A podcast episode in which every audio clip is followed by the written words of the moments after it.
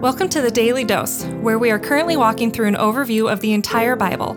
Join us today as we learn the story of Scripture and see God's redemptive plan through Christ from cover to cover.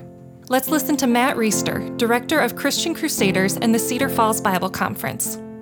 Today we're going to turn our attention to Jeremiah chapter 29, verse 11. This is a very popular verse. It's used by Christians all the time. It's hung on walls, it's written in greeting cards. And I'm afraid that today it's not understood in its full context. It's great that we're coming to this verse in a broader study of the book of Jeremiah because we have a pretty good view of where this fits with regard to what God is doing at this time in history. When I read it to you here, I'm going to cover verses 10 through 14, which gives you a little bit more of its immediate context. And then we're going to talk about how can we understand this verse the way that it was originally intended, and how can we apply it to our lives today in a way that is not inconsistent with what's being said here. For thus says the Lord, when 70 years are completed for Babylon, I will visit you. I will fulfill to you my promise and bring you back to this place. For I know the plans I have for you, declares the Lord plans for welfare, not for evil, to give you a future and a hope. Then you will call upon me and come and pray to me, and I will hear you. You will seek me and find me when you seek me with all your heart. I will be found by you, declares the Lord. I will restore your fortunes, gather you from all nations and all the places where I have driven you, declares the Lord, and I will bring you back to the place from which I sent you into exile. So this verse is clearly written specifically to the people of Judah as they are about to be sent into exile, sent out as captives to Babylon, this nation that's going to destroy them, kill many of them.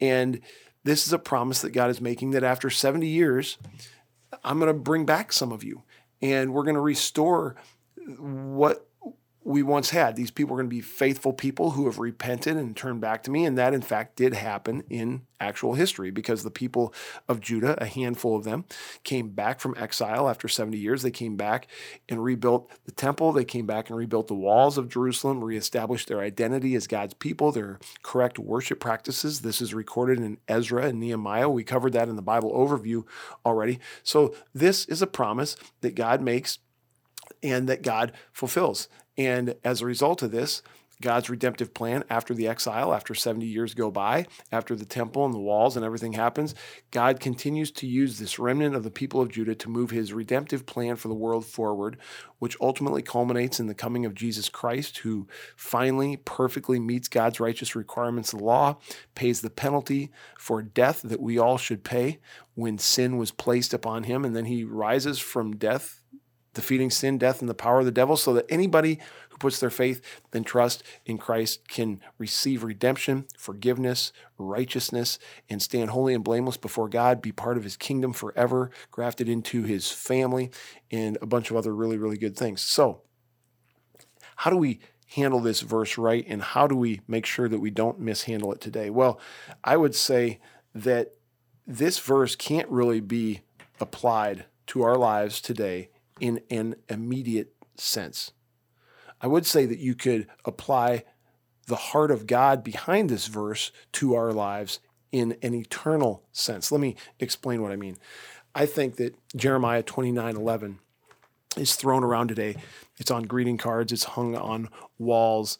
Uh, I, I was thinking of a high school student who's graduating or a class at a Christian high school. They might pick a verse like this to be their class verse, as if to suggest, I know the plans I have for you, declares the Lord, plans for welfare and not evil to give you hope in a future, as if to suggest the Lord has promised us that He has plans for a hope and a future for us to have great, comfortable lives, and we're going to be successful in everything we do. And so, go for it, class of 2021. Jeremiah 29 11 should convince you that God wants only good things to happen to you, never anything bad, and you're going to have a great life. And it's just kind of a fluffy, feel good sentiment that, it, frankly, is nowhere near what Jeremiah 29 11 is saying. It's thinking about somebody with a, a sports injury or somebody who gets a terrible health diagnosis.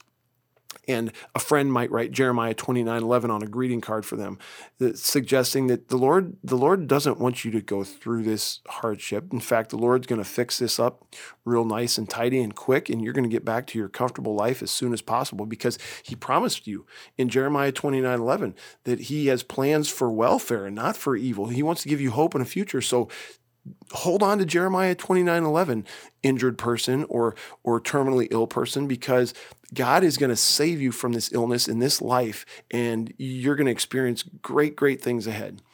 Or you could apply this verse to a business failure. Or you could apply this verse to really any hardship that anyone goes through in an immediate sense, as if to suggest that this is just, this is not what God has planned for you, this hard thing. He doesn't want you to experience this discomfort, and this is going to turn around as, as quickly as possible because Jeremiah 29 11 says he wants hope he wants uh, welfare for you and, a, and he has hope in a future. Well, obviously, this is this is incorrectly applying this verse in an immediate sense. God allows people to go through hardship all the time. Even these people in Jeremiah are going to spend generations in captivity in Babylon. Many of them are going to die uh, because the Babylonians come and just waylay the people of Judah. Many of them are going to starve to death. Many of them are going to die horrible deaths, many of them are never going to come back. Their lives are going to be horrible for the rest of their lives. Yet God's promise is still true because He's talking about this not in an immediate sense, but in a bigger picture sense. He's talking about bringing them back and restoring His name, which He does after 70 years. And, and we can apply that same principle as people of God to our lives if we understand it in an eternal sense.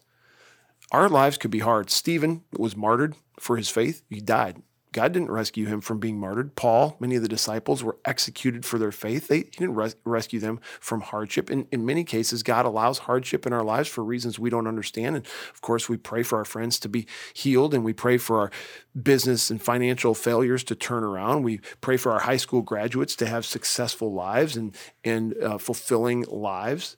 And that's all fine and good, but that is not promised by God in Jeremiah 29 11. Rather, what's promised by God that if you know Him, if you are one of His people in the New Testament, New Covenant way, through faith in Jesus Christ, then He does have plans for you for your welfare and not for evil to give you hope in a future and you might you might not experience that hope and that welfare and that comfortable future in this life, but you certainly will in the next life. So when we understand Jeremiah 29 11 as a glimpse into a, the heart of God who wants to give us hope and a future in an eternal sense, it helps us not make the mistake of applying it in an immediate sense, which might convey a wrong understanding of who God is or what He's doing in our lives. Lord, help us to understand this verse, this idea, the right way, and not misuse it to the detriment of ourselves and others. Amen. The Daily Dose is a partnership between four ministries. First is Christian Crusaders, where you can find weekly 30 minute worship services at ChristianCrusaders.org, and where you can hear engaging interviews and other content on one of our three podcasts. Second is Fresh Wind Worship, whose weekly worship services are available on their YouTube channel, Fresh Wind Ministries, and linked to their Facebook page, Fresh Wind Worship. Third is the Cedar Falls Bible Conference, whose conference videos are available at cedarfallsbibleconference.com. And please consider joining us for our 100th annual conference on Saturday, July 31st through Saturday, August 7th in 2021. If you or someone you know could benefit from an anonymous online Christian mentor, please visit issuesiface.com, which is provided by Power to Change Digital Strategies, our fourth partnering ministry. Please subscribe to this podcast, leave a five star review, and prayerfully consider financially supporting one of our partnering ministries. And check our episode notes for links and more details.